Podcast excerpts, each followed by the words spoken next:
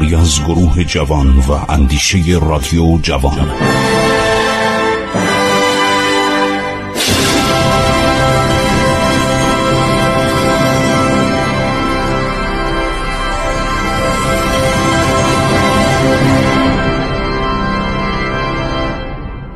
به نام خداوند بخشاینده مهربان. شنوندگان عزیز رادیو جوان من خسرو معتزد هستم. به شما سلام می‌گویم. با احترام و ادب آغاز می‌کنیم یکی دیگر از برنامه های پانزده دقیقه‌ای عبور از تاریخ رو که در مورد ساسانیانه.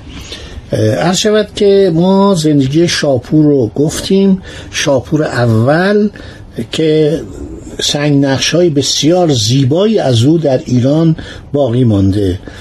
جانشینان شاپور اول رو آغاز کرده بودیم بعضتون برسونم که هیچ کدام از جانشینان شاپور اول روحیه قوی نبوغ نظامی خیالهای بلند سلحشوری تحور و آگاهی های رزمی رو نداشتن. دانش رو هم نداشتن. از میان 25 شاهنشاه از شود زکور و دو ملکه ساسانی که جمعا 27 نفر می شدن اغلب فرمان روایان ساسانی از دیدگاه تاریخ افراد عادی متوسط حتی کوچکی شناخته شدند که میراسخار شکوه و عرض شود عظمت گذشتگان خود بودند. من می‌خوام اینا رو اسماشو شما بشنوید. فرمان روایان ساسانی اردشیر بابکان بوده از 226 تا 240 میلادی. شاپور اول بوده از 240 تا 271 هرمز پسر شاپور اول از 271 تا 275 میلادی. بهرام پسر هرمز از 275 تا 275 یه سال بیشتر سلطنت نکرده. بهرام دوم پسر بهرام از 275 تا 292 میلادی. بهرام سوم دیگه حالا تاریخاشو نمیگم خسته نشید. نرسی بوده هرمز دوم بوده. اردشیر دوم پسر شاپور دوم بوده. شاپور سوم پسر شاپور دوم بوده. بهرام چهارم پسر شاپور سوم بوده. بهرام پنجم همون بهرام گوره که در میان اعراب بزرگ شد صفات عربی یافت. خیلی شد اهل شکار و همینطور صحرانوردی بود. یزگرد دوم پسر اینه پیروز پسر یزگرد دوم بلاش یا ولاش پسر پیروزه. کواد یا قباد پسر بلاش خسرو انوشیروان که بین 531 تا 579 میلادی سلطنت می‌کرده. هرمز پسر خسرو اینا دیگه داریم کم کم به پایان ساسانیان این سلسله اینا پادشاهان آخرن. خسرو اپرویز پسر هرمز از 590 تا 628 که ارتشیا در یک کودتای نظامی رو می‌کشن. کواد دوم ملقب به شیرویه پسر خسرو اپرویز از اون همسر رومیش که دیوانه زنجیری بوده آدمکش بوده و بسیار آدم بیرحمی بود. 17 تا برادر خودشو کشت. و خیلی غیر عادی بود. البته این برادر از مادرای مختلف بودن.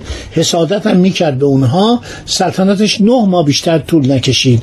بعضیا میگن که در اون مرد و بعضیا می‌گوین بر اثر مسمومیت. اونو مسمومش کردن. پادشاه بسیار نادانی بود و تسلیم رام شد. تمام افتخارات نظامی ایران رو پس گرفت. یعنی مزعن شد که ایران از روم شکست خورده تمام پرچمهای رومی ها رو پس داد و آدم دیوان صفتی بود که بعدم زود از بین میره. نه ماه بیشتر سلطنت نمی‌کنه. بعد از او پوراندخت دختر خسرو اپرویز از 630 تا 631 بعد آزرمیندخت یا آزرمیدخت دختر خسرو اپرویز که اینم سلطنتش کوتاه دوازده تا پادشاه عرض شود که میان.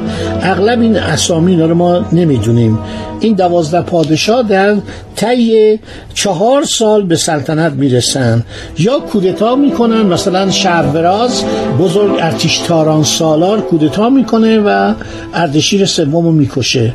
یکی از این پادشاهانو. حالا مفصلی که من به موقع براتون میگم.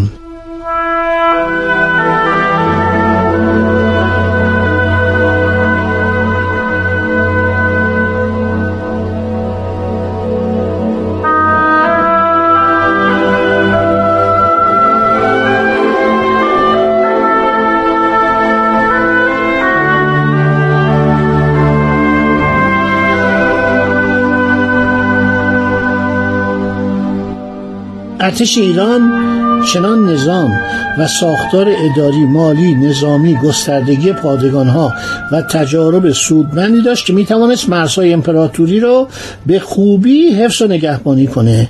اینا نه تنها با ارتش روم که فاتح آسیا بخشی از آفریقا و تقریبا تمام قاره اروپا بود مساف می‌دادن بلکه در بسیاری از موارد با قبایل تالانگر یعنی یغماگر شمال غربی ایران مانند خزران و بلغاران و بلنجرها و چولها و روسها با اینا می جنگید این روس بوده. کلمه روس در اون زمان بوده. خزران بودن بلغارها بودن بلنجرها بودن. دولت ایران با اینا می جنگید همینطور با هونها در شمال شرق با هپتالیت ها در خاور دست و پنجه در می کرد یکی از مشکلاتی که ایران همیشه باش دست و پنجه نرم کرده خوشسالیه. مسئله خوشسالی مسئله نبود رودهای بسیار پر آب و مسئله یورش ملق و همینطور تاون و وبا و زلزله و سیل. اینا همیشه تو تاریخ ایران بوده با ما. با ما بوده. مثلا تاون که می اومد خب جمعیت این مملکت رو نابود می‌کرد. آخرین جنگی که خسرو پرویز با روبیان کرد و شکست خود و فرار کرد به طرف ایران این سربازانی که برگشتن اومدن و همینطور سرباز رومی تا اونو با خودشون آوردن. جمعیت ایران خیلی در اون زمان عرض شود کاهش یافت. بیماری تاون یه بیماری ناشناخته مهیبی بود که نمی‌دونستن چیه. واقعا مونده بودن. حتی تا زمان قاجاریه در گزارش های ابوت یکی از کنسول های انگلیس هستش که مردم شیراز از دست تا اون به جان آمده بودن. حاکم شیراز شاهزاده قاجار بود پسر فتلیشا احتمالا حسن علی میرزا. دستور دیگه توپ شلیک کنن. چهار تا توپ روی جلوی چهار تا دروازه شهر می‌ذاره توپ شلیک کنه که تا اون به ترس نیاد. این میزان نادانی بوده و بی خب هرمز اول ما داریم. عرض شود که پادشاه شجاعی بود و تبری و گردیزی و حمزه اسفانی و بلعمی و مسعودی و سالبی مطالبی درباره او نوشتن او یک سال و ده روز سلطنت کرد بر اثر بیماری مرد بهرام اول یا وهرام. عرض شود که جانشین او شد. در دوران کوتاه سلطنت وهرام بهرام اول که در فاصله سالهای 273 تا 276 بود باز ایرانیا دچار یه مشکلی شدند یک شخصی به نام اورولیان یا اورولیانوس امپراتور جدید روم به کشور تدمر یا پالمیز در عربستان لشکر کشید. زنوبیا ملکه آن کشور را اسیر کرد. دولت ایران نتوانست کمکی به زنوبیا بکنه اورالیان امپراتوری بود که پس از فیلیپ عرب که با ایران صلح کرده بود گالینوس پسر والریان و سرانجام کلودیوس بر تخت سلطنت روم نشسته بود و اورالیان اومده بود جانشین اینا شده بود و اعلام جنگ به ایران داد. برام خیلی آدم دوستی بود. هر هدایا فرستاد. مورخین نوشتن یک گردونه سلطنتی فرستاد که آن هدایا رو در سال 274 در استادیوم روم به نمایش گذاشتن. اینا رو فرستاد که اوریالونوس مثلا جنگ خودداری کنه. اوریالونوس این کارو نکرد به ایران حمله کرد. جنگ های خیلی زیادی شد. عرض شود که پایتخت روم در همون شهر روم بود. ارتش اورالیان ابتدا با حمله به سپاهیان تیرانداز مسلح و تیر و کمان و سواران زرپوش ملکه زنوبیا فرمانروای تدمر و در هم شکستن آن برتری خود را بر سپاهیان پالمیر نشان داد. این کلمات شما می‌خونید. تو وقایع سوریه و عراق این کلمات تدمر و پالمیر رو همین الان هم ما داریم می‌خونیم. در صورت حصار شهر تدمر با منجنیک های سنگانداز و فلاخونانداز و تیرهای آتش بیز و انواع ماشین های جنگی تأسیس شده بود. ولی خب بالاخره اینا شکست خوردن. زنوبیا و اورالیان وقتی تدمره گرفت دولت ایران هدایایی براش فرستاد. 20 زنجیر فیل چهار قلاده بب 209 جانور عجیب و غریب به عنوان پیشکش فرستاد برای عرض شود که اورالیان اورالیان بیشتر جسور شد می‌خواست به ایران حمله کنه که خود لوگاتا و ژنرال ها کودتا کردن و اونو کشتن. پادشاهان ایران همیشه با دولت روم مشکل داشتن. هر امپراتوری که میومد اومد که علاقه داشت که به ایران حمله کنه. و جالبه که می‌گفتن که یکی از نکات جالب بود که می‌گفتن شهر تیسفون هر کسی واردش بشه شکست می‌خوره. و میمیره. یک امپراتوری پیدا میشه به نام کاروس. این جانشین تاسیتوس بوده و پربوس. دو امپراتور پیشین بود. وی برگشت به سرداران گفت بابا اینقدر از این ایرانیا نترسید. با آسانی می‌توانم آنها را شکست بدهم. این میاد کاروس یک پیرمرد بدخل بود از اون افسرهای قدیمی بود جنرال شده بود در جنگ با اقوام مختلف پیروز شده بود. بهرام دوم می‌خواد صلح کنه نمی‌خواد اهل جنگ نیستش. بعد میاد میگه که ما نمی‌خوایم با شما بجنگیم ما همسایه هستیم ما با هم دوست هستیم. عرض می‌کنم وقتی شما زیاد ضعف نشون بدید طرف پرروتر میشه و درخواسته بیشتری داره. این برام دوم جانشین سه پادشاه ضعیف النفس و کمدل و جرأت ساسانی بود که اینا بعد از شاپور اومده بودن. هیچ کدوم اهل زیاد جنگ و جدال و اینا نبودن. بعد لژیون های روم میان بین النهرین رو تصرف می‌کنن تا شهر کیسپون پیش میان. امپراتور کاروس یه سر تاس داشته. سرش کاملا تاس بوده. وقتی که میان و التماس می‌کنن کار خیلی بدی می‌کنن نمایندگان ایران. میگن آقا ما دو تا کشور قرنها با هم جنگیدیم فایده نداره. آقا صلح کنید برگردید ما یک خساراتی هم به شما میدیم یک پیشکشایی هم به شما میدیم.